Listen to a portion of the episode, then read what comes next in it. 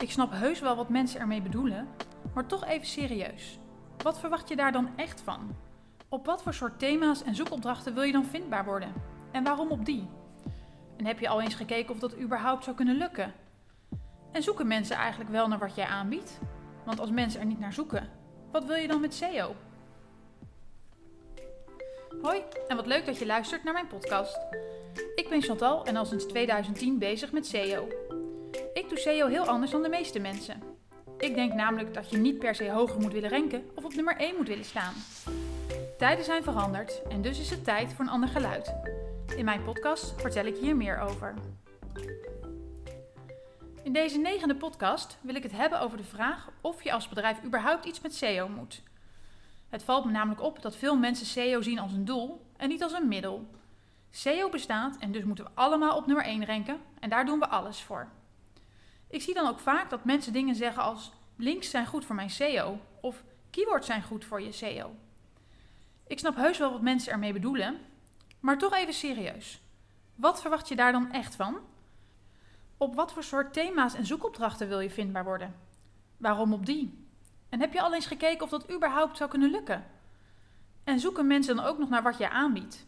Want als mensen er niet naar zoeken, wat wil je dan met SEO? Het valt me op dat veel mensen daar niet over nagedacht hebben. Ze willen vaak op die ene zwaar beconcurreerde term renken, of ze willen gewoon iets met SEO omdat het nou eenmaal bestaat als kanaal en je er dan toch wat mee moet.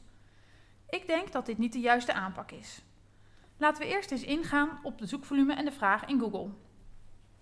Google is per definitie een reactief kanaal. Ik zal uitleggen wat ik hiermee bedoel.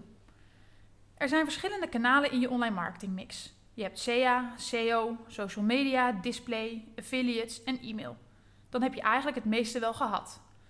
Deze kanalen kun je opsplitsen in proactieve kanalen en reactieve kanalen. Een proactief kanaal is een kanaal waarbij jij in contact wil komen met jouw klanten. Denk aan display, social media, e-mail en offline media. Reactieve kanalen zijn kanalen waarbij de klant op zoek gaat naar jou. Google is dus bij uitstek een reactief kanaal.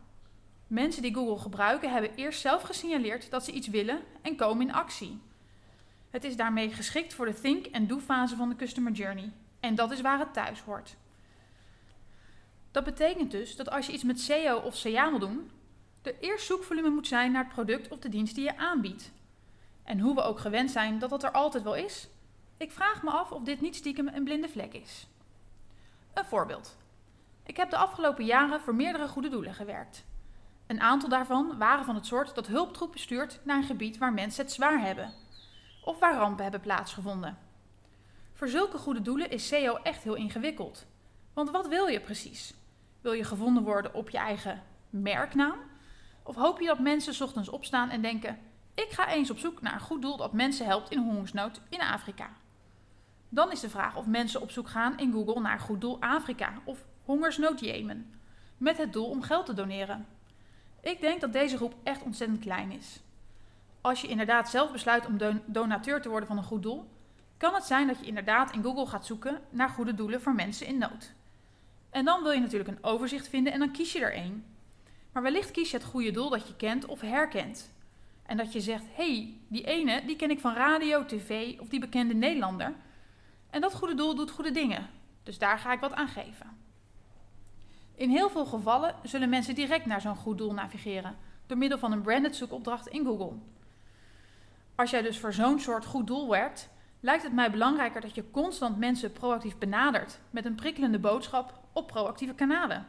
Die passen veel beter in je strategie dan reactieve kanalen. Als jij mensen wilt informeren over de hachelijke situatie van mensen in Afrika, dan zul je mensen proactief moeten benaderen met jouw verhaal via de juiste kanalen.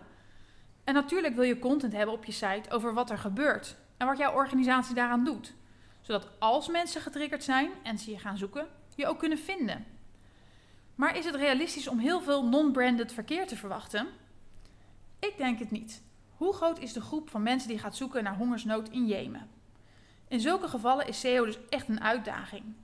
Wat mij betreft komt eerst het prikkelen en triggeren van je doelgroep. En daarna zorgen dat je er via SEO bent. Maar als je dat eerste niet of nauwelijks doet en je mensen dus niet opleidt of iets vertelt, wat kun je dan van SEO verwachten? Kun je één keer per jaar campagne voeren en dan hopen dat er de rest van het jaar ontzettend veel non-branded verkeer naar je site komt? Ik denk het niet. Een ander verhaal is dit natuurlijk als je een goed doel bent waar mensen persoonlijk belang bij hebben. Denk aan goede doelen op het gebied van gezondheid of seksualiteit. Omdat mensen persoonlijk daarmee te maken krijgen, is er heel veel zoekvolume over van alles en nog wat, zoals symptomen, situaties, tips, advies. Voor zulke goede doelen is SEO echt een prachtig kanaal om heel veel verkeer aan te trekken. En dus kun je daar het nodige van verwachten. Het tweede punt waar je bij stil moet staan voor je met SEO aan de slag gaat, is wat je doel precies is. Waar wil je op renken en denk je dat dit realistisch is gezien jouw bedrijf en gezien de markt? Wat wil je bijvoorbeeld met SEO als je werkt voor een mode- of een kledingmerk? Ik sprak ooit een klein modemerk dat iets met SEO wilde doen. Ze wilden graag gevonden worden op generieke termen zoals spijkerbroek, jeans en trui. Dat is natuurlijk een prachtig streven, maar laten we eerlijk zijn. Dat is gewoon zo goed als onmogelijk. Op zulke zoektermen zie je vooral de grote webwinkels renken en geen modemerken. Zelfs Adidas en Nike renken voor zover ik weet niet op het woord sneaker of trainingspak. En als je dus een merk bent, kun je vindbaarheid op dit soort termen volgens mij op je buik schrijven. Google weet namelijk donders goed dat mensen op zulke termen nog verschillende merken willen zien. En dus is het logisch dat daar webwinkels renken met een breed assortiment. Anders was het geweest als mensen zoeken naar Adidas sneaker Stan Smith. Dan zoeken ze specifiek naar je merknaam en dat ene model. Wat kun je dus als modemerk met SEO? Ik denk hooguit zorgen dat je op je merknaam boven webwinkels blijft renken. Puur branded zoekverkeer aantrekken dus. Qua generieke non-branded termen zou ik niet op al te veel rekenen. Wellicht kun je nog wel op afbeeldingen inzetten, zodat als iemand zoekt naar rok met bloemenprint, jouw product naar boven komt. Een derde punt is denk ik dat je je moet afvragen of je kunt concurreren in SEO.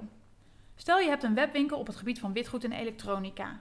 Je hebt twee fysieke winkels en een webwinkel en je wil graag renken op zoektermen als Amerikaanse koelkast, laptop of wasmachine. Ook dit is volgens mij ijdele hoop. Hoewel er dus zeker zoekvolume is en je ook niet gebonden bent aan je merknaam, denk ik wel dat renken zo goed als onmogelijk kan worden. In een van mijn eerste podcasts bespreek ik dit ook. Grote partijen als Coolblue, Bol, BCC, Expert en Beslist renken op dit soort termen. En waarom zou je als kleine lokale speler met een webwinkel tussen zulke partijen mee kunnen doen?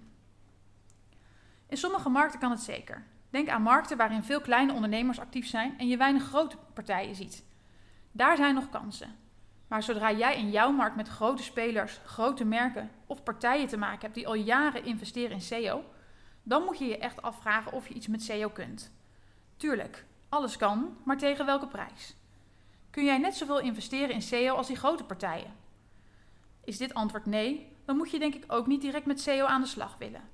Je kunt dan beter inzetten op lokale vindbaarheid en bijvoorbeeld Google My Business goed inrichten en zorgen voor goede informatie en recensies. Dat SEO dus bestaat als kanaal wil niet zeggen dat jij er iets mee kan, moet en wil. Allereerst moet er zoekvolume zijn naar wat jij aanbiedt. Soms moet je mensen eerst informeren, prikkelen of triggeren, zodat ze in Google op zoek gaan naar wat jij aan te bieden hebt. Stel dat ik morgen een nieuw product op de markt lanceer waarbij ik gebruik maak van de allerduurzaamste technieken. Kan ik dan verwachten dat mensen uit zichzelf gaan zoeken naar dit product? Nee, het lijkt me niet. Maar als er eenmaal kennis is van je doelgroep of mensen in de markt hebben een zoekvraag, dan kun je over SEO gaan nadenken. Je moet je dan wel afvragen of Google jou ooit op de gedroomde zoektermen zal laten zien. Als ik morgen een nieuw high-end fashion merk op de markt zet, met bikinis van kamelenleer, mag ik dan verwachten dat mijn webshop gaat renken op bikini? Nee, dat lijkt me niet. Google zal op zulke termen altijd de voorkeur geven aan een generieke webshop. En ten derde moet je jezelf de vraag stellen of je kunt concurreren op generieke termen met de gangbare partijen in de markt. Als jij niet net zo groot bent of net zoveel budget hebt en een even lange adem, denk ik niet dat je hierop in moet zetten. In zulke gevallen kun je best met SEO aan de slag, maar zul je een andere strategie op na moeten houden. Je kunt kijken wat je met Google My Business kunt, wat de kansen zijn op het gebied van afbeeldingen en image search, of mogelijk een horizontale strategie aanhouden, waarbij je gaat proberen om zo breed mogelijk te renken. Op zoveel mogelijk verschillende zoekopdrachten van mensen die wellicht op een later moment jouw product of dienst willen aanschaffen. In sommige gevallen zul je tot de conclusie komen dat andere kanalen beter bij je passen, zoals SEA, Google Shopping, Instagram, Pinterest of het samenwerken met influencers die jouw boodschap willen verkondigen. en zo willen gaan zorgen dat er op een moment branded zoekverkeer gaat ontstaan. Wil jij eens met mij babbelen over welke kansen er voor jouw bedrijf zijn in de markt? En ben je niet bang voor kritische vragen? Neem dan eens contact met me op. Ik denk graag met je mee wat wel en wat niet kan. Wil jij niks missen? Volg me dan op Instagram. Je vindt me onder Chantal Smink NL.